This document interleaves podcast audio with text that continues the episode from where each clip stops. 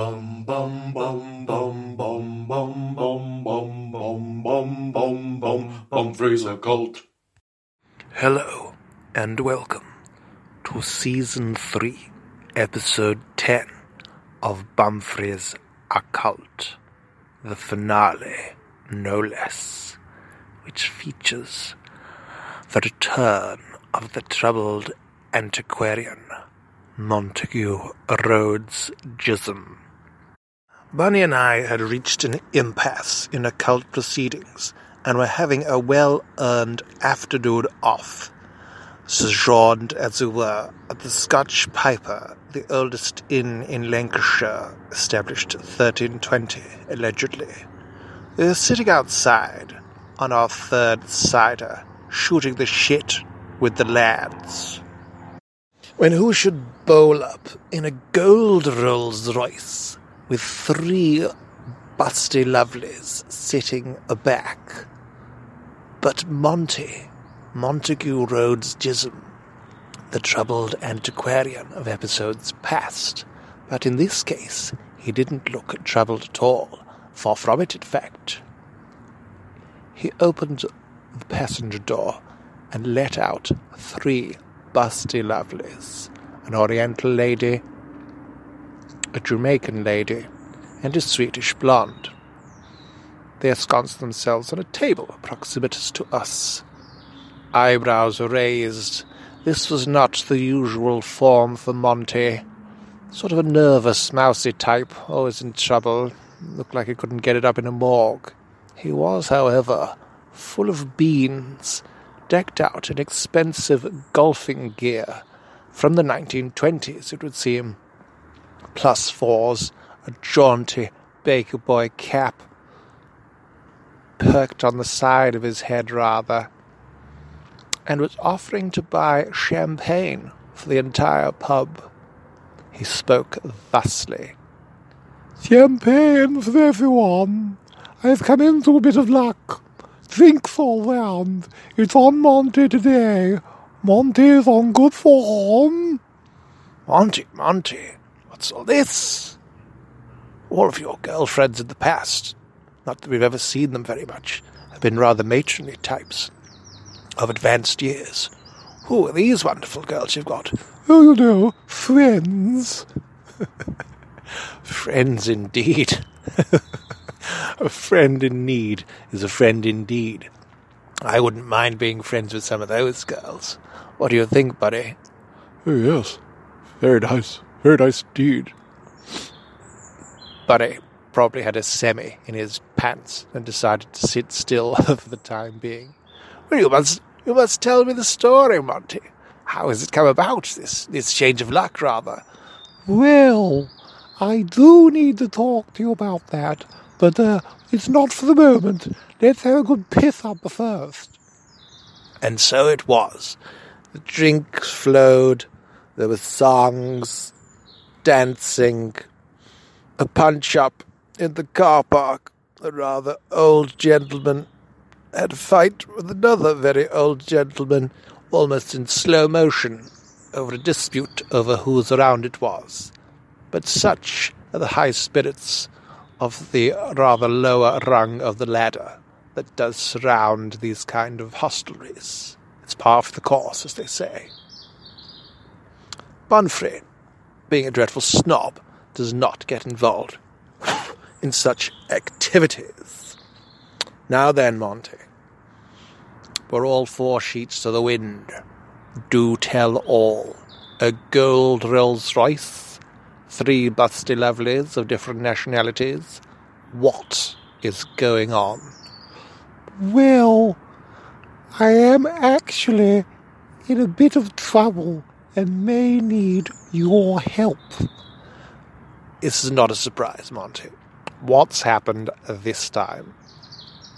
Well, have you heard of um, Dr. Faustus? Christopher Marlowe, the playwright, Mephistopheles, Faust, Goethe, selling your soul to the devil, that kind of thing. Yes, yes, yes, I have indeed heard of that kind of thing. You have not been selling your soul to old Nick, have you? Well, yes, I kind of have. Oh dear. And uh, what's the time frame? When is the Prince of Darkness due to turn up to collect your mortal soul? Um, what time is it? It uh, it's ten to midnight. In ten minutes. Oh dear, oh dear. Worried at all? Well, I felt better, you know. I mean, I've had a good run. I um, I put in for a, a couple of weeks' worth of excess in exchange for the soul. Uh, have you got the contract? Let me peruse it.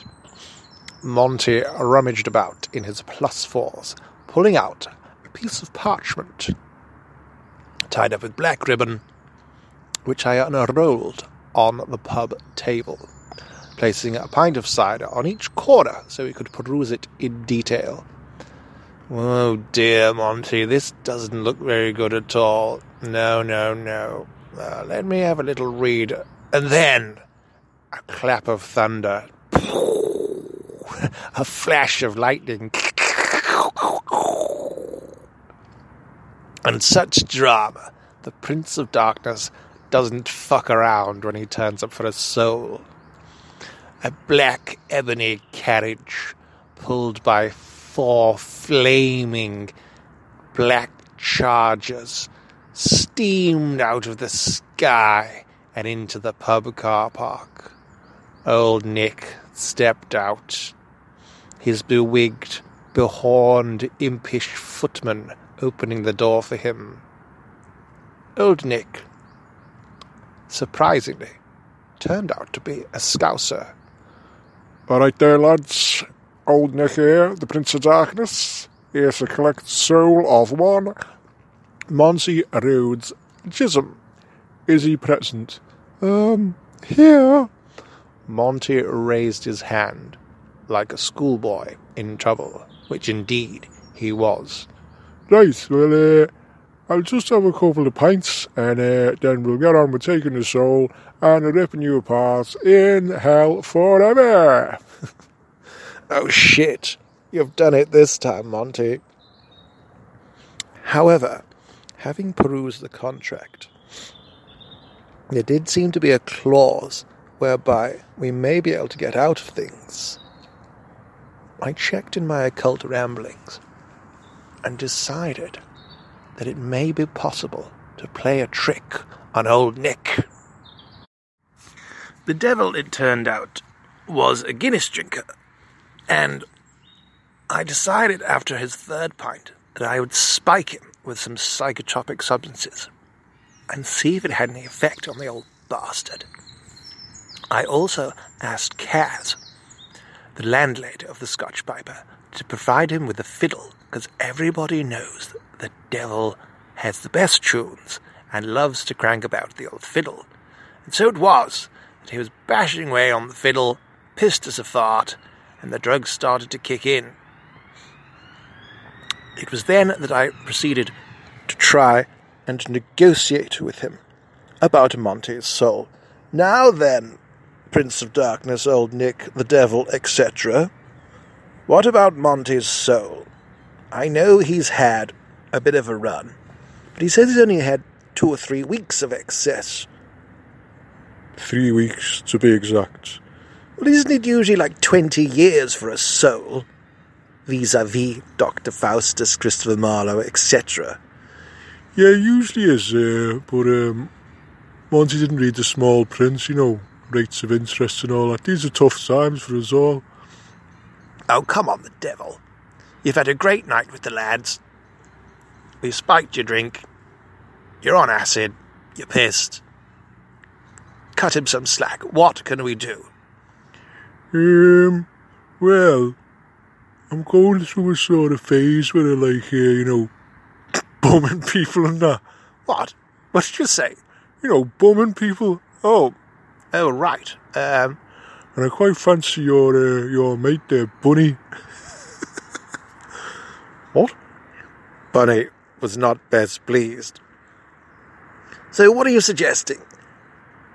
if you get to bum Bunny round the bushes, you'll let him off. Um, yeah, alright, yeah. Go on. In for a penny, like. What do you think, Bunny? Well, uh, I'm not too keen, to be honest. Oh, come on, Bunny. Take one for the team. We can't have Monty getting his soul ripped apart in hell forever just because he's had three weeks of bonking with three slags and had a Rolls Royce. it's going to take quite a few more ciders for that one. And so it was that we managed to negotiate the devil down from the price of a soul to three minutes of pleasure up Bunny's bottom. Poor old Bunny had to go to the hospital afterwards. Application of lots of ice and ibuprofen. But he is a trooper, and we did get him heartily smashed afterwards, and Monty was forever grateful. The devil staggered into his, ho- his four horse carriage and powered back to hell with his impish footman. What a night! What a time with the Scotch Piper. Tune in next time when I, Geoffrey Bumfrey, with the assistance of my right hand man, Bunny Arbuthnot, will solve all kinds of occult wonderings, ramblings, and bamblings. Over out. Bum bum bum bum bum bum bum bum bum bum bum bum bum Fraser cult.